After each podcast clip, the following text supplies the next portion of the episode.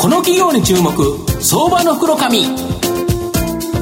このコーナーは情報システムの課題をサブスクリプションサービスで解決するパシフィックネットと東京 IPOIR ストリートを運営する IR コンサルティング会社フィナンテックの提供を財産ネットの制作協力でお送りします。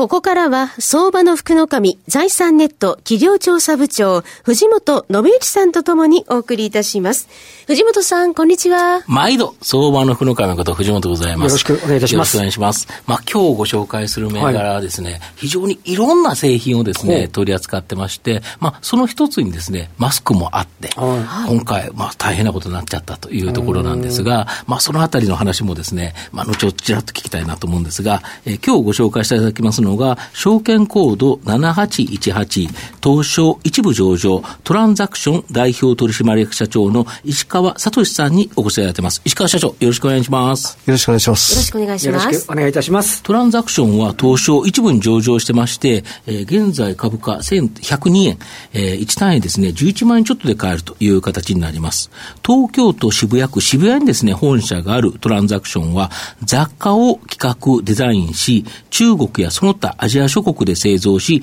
まあ、国内で販売するという形になります。企業のノベルティグッズに強く、エコバッグではですね、トップシェアの企業という形になります。で、お客様のですね、要望に合わせたデザイン性の高い雑貨製品を扱うカスタムメイド雑貨事業と、自社で企画し、見込み生産形態で製造した雑貨製品を扱うオリジナル雑貨事業、こちらが日本柱になります。あの、石川社長、御社は販売製造両方この2つにですね、特徴があって、販売ではお客様の要望に合わせてデザインして販売するカスタムメイド雑貨事業と、見込みを生産して在庫を持ってですね、えー、雑貨を販売するオリジナル雑貨事業、この2つ、別の2つで子会社で運営されてる。そうですね。はい。あの、カスタムメイド雑貨事業に関しては、うん、実際に使用される企業様、うん、まあ、雑貨のメーカーっていうと、ちょっと、うん、うん国用さんだとか、プラスさんですとか、あの、はいはい、いろんな会社があるかと思うんですけど、はい、えー、B2B の、はい、えー、企業向けの雑貨なものですから、はい、カスタムメイド雑貨は企業、実際に使われる企業様向けに、うん、えー、販売をしていると。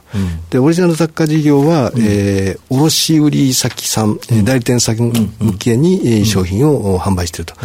こういう形態ですね。自社オリジナル製品についてはメーカー機能というふうに、うん、えー、お考えいただければと思います。なるほど。で、えっ、ー、と、これはやはり製造というのはどういうふうにされてるんですか？製造の特徴っていうところで言うと、えーまあ、移動型ファブレスっていう私ども勝手に呼んでるんですけども、うん、あの工場を持っていないので、うん、えー、拠点をずっと動かしていくんですね、うん、まあ、人件費や、うん、えー、原材料の価格の安い地域にシフトしていくと、まあ、だんだんだんだん、えー、中国から離れていって、うん、えー、インド、パキスタン、バングラディッシュ、うん、カンボジア、えー、ベトナム、こういったところまで今、ものづくりの方を進めていっております。で、企画自体は日本で行って、で、設計とか清掃の全部やって、金型も御社が作らせて、それを貸与する形態が多いと。そうですね。金型の所有権は私どもが持っていて、うん、えー、工場の方の原価が合わなくなったら、その金型を引き上げて、うん、えー、違うところに、えー、安いところにまた持っていくと。そういうやり方です。そうすると、金型が向こうにあると、はい、あれですよね、そこから引き上げて、そこを切ったら、そこがそのまま製造し続けたりして、敵になっちゃうっていうことですよね。えー、基本的にそういうことは、うん、えー、原価が高くなるから工場を移していくので、えー、価格競争力がなくなったところは、うん、えー、そういう対応になっていくということですよね。なるほど。うん、で、御社の製造は、この中国もありますが、まあ、今回のやはりですね、はい、新型コロナウイルスの影響で、はい、プラスマイナス両面のですね、側面があるそうなんですが、東大ではプラスの可能性が高そうかなということなんですけど、ちなみにマイナスからちょっと聞きたいんですけど。えー、マイナスからですか、うん まず、カスタムメイド雑貨は、オーダーをいただいてから作りますので、うん、えー、なおかつ納期の問題がありますので、うん、距離的に近い中国で作ることが多いです。うん、今、中国こういう状況ですので、うん、えー、納期の遅延が今発生しているという状況ですね。なるほど。で、プラスの面。はい、プラスの面。こちらの、こちらの、こっちの方が話したいなと。はいで、プラスの面は、えー、チャイナプラスワンということで、うん、えー、ここ数10年間ぐらいの間で、うん、えー、中国以外に生産地の拠点を移していってますので、うん、えー、そういう意味では、えー、私どもに、えー、優位性があると、えー、物流が途絶えない、えー、そういう意味での優位性があるのかなというふうに思っております。なるほど。あとあれですよね、非常に在庫を国内で多く持ってるんですよね。それもありますよね。うん、あの結局、カスタムメイドと同じように、うん、えー農域の遅延が発生していると、うん、えー、国内で、えー、すぐに対応できるものっていうことに、うん、お客さんのニーズが変わってきますので、うん、そういう意味では在庫を持っていて、うん、えー、リーズナブルな製品の在庫を持っている私どもの方に、うん、今仕事が、えー、非常に多く来ているという足元ではそんな状況ですね。なるほど。あれですよね、その会社様のロゴであったり、はい、キャラクターのロゴであったりっていうようなのを印刷できる印刷工場も自社でその国内に持ってるんですよね。えー昨年の7月にですね、うん、工場の方竣工いたしまして、生産能力を倍にした工場が立ち上がってますので、うん、そういう意味ではタイミングが良かったかなというふうには思ってます。なるほど。で、お客様の要望に応じてデザインして雑貨を製造販売するカスタムメイド事業、これがネット通販を利用することによって、圧倒的に生産率が向上して、まあ利益率が高くなっていってる。これどういうことですか？えーまあ、基本的に人手を介さずに、うん、えー、ネットで販売をするものですから、うん、えー、今まで、えー、アプローチできなかった地方のお客様、うん、小さなお客様、うん、また大手の会社さんでも働き方改革の中で、うん、えー、例えば千葉の販売店の方から2000個だけ、えなんかちょっとちょうだいって言われた時に、うんえー、普段は CM だとかなんとかって大きい仕事をやってるような会社さんでも、えそういうのものがマーケティング部に回ってくるわけですよね。いちいち業者呼んでオリエンしてプレゼンしてもらって、見積もりもらってなんてやってるよりも、えネット上で在庫も分かって、え数量も分かって、え例えば赤い色で200円のもので5000個揃うもの何っていうのが、全部 EC 上で検索ができるようになって、そのまま発注して2日後に納品される、こういう EC サイトを作っておりますので、そうすると基幹システムもつながっておりますので、えー、非常に生産性が高い、お客さんにとっての利便性も高い、そういうサイトになっております。あれですよね、御社、マスクも取り扱ってたんですね、一部。いや、今も取り扱ってるんですけど。取り扱ってるんですか？で、これ、やはり一気になくなって、はい、なんかあの、インドまで探しに行ったとか。そうですね。本当ロシア、アメリカ、フィリピン、インドネシア、インド、えー、こういったところまで全部問い合わせをいたしまして、ただまあ基本的にこういう国ってマスクって医療用しか作ってないですね。マスクする習慣がないですから。で、中国とあまりこう、うん仲のよろしくないインド。ここに行けばなんとかなるかなっていうところで、実際担当者がインドまで行って、えー、買いに行ったんですけども、うん、実際月曜日について、えー、月曜日に工場に入ったとえー、確認したところ、金曜日に輸出禁止、えー、政府として輸出禁止が出ちゃったと。えー、1営業日の差で、えー、できなかったっていうのはありましたけども。それぐらいだから本社って本当に時代の流れに合わせて、やはりお客様のニーズに合うものを、もう世界中からいろんなところから探し出せる能力ってすごいですよね。まあ、それそそれでご飯食べてるんで。なるほど。なるほど。御社の今後の成長を引っ張るもの、改めて教えていただきたいんですが。はい、あのー、基本的に、えー、この7月に、うん、えー、放送容器リサイクル法が施行されます。うん、で私ども主力製品は、うん、えー、エコ雑貨です、うん、エコバッグでは、うん、えー、前年度で2200万枚、うん、えー、作っております。また、ストローやペットボトルの代わりになるタンブラーや、うん、えー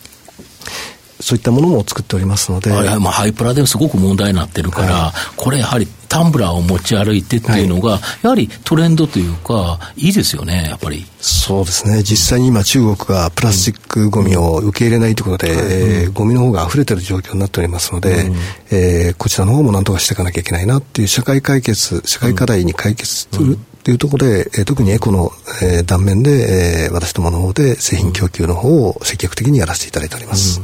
うんで、あとやはり物がなかなか売れない中、今、こと消費っていうところが、やはりかなり大きくなってきてると思うんですけど、ここも対応されてるんですよね。うん、あの本当物売れない時代になってきてるんで、で、やはりこと消費に移ってきてると。うん、じゃあ、こと消費の中にある物消費っていうのは何、うん、っていうのを考えて、例えば、えー、こと消費でいくと、まあ、今ちょっとコロナの関係で下火になっちゃいましたけど、旅行が今年消費の代表ですね、うんはい、あとはコンサートに行く、はい、えー、イベントに行く、まあ、これもちょっと今、ちょっとこの先どうだったかなありますけども、ただその今年消費の中にあるコンサート物販品ですとか、うん、イベントで使うような、えー、物販品、うん、えー、こういったニーズが、えー、かなり高くなって、そこら辺を積極的に取り上げてる、うん、取り扱っているということですね。なるほどどうどうなんですか、先ほどあの移動型ファブレスだっていうふうにおっしゃってて、今、中中国向けとかってのは、まだ多いんですか、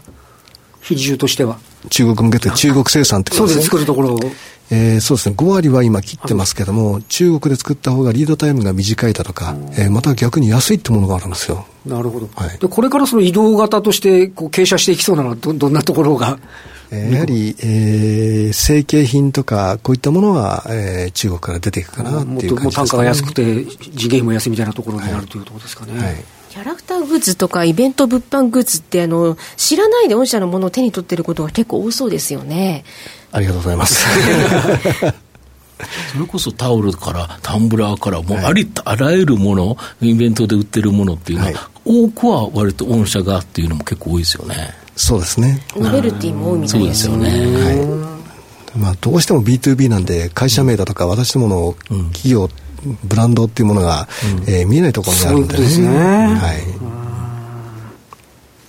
まあ、最後まとめさせていただきますと、トランザクションはですね、このデザイン性の高い雑貨を製造販売する企業ですが、時代の流れをですね、掴むこと、これ非常にうまいという形で、まあ、最近ではですね、この環境に配慮した製品、ここに特に注目されているという形になります。まあ、エコバッグではですね、日本では圧倒的なトップシェアですし、まあ、最近ハイプラスチック、これがですね、大きな問題になってるんですが、このタンブラーとかでも、えー、トップシェアという形になります。まあ、製造もですね、リスクを分散して、まあ、複数の国で製造、トータルコストを引き下げるという形になります。また、自社でですね、グッズへのプリントを行う工場、これを国内に持っており、まあ、様々なイベントで販売されるグッズ、これをですね、数多く提供しているという形になります。まあ、トランザクションは時代の流れに乗ったですね、まあ、成長が期待できる相場の福の神のこの企業に注目銘柄になります。今日は証券コード7818東証一部上場トランザクション代表取締役社長の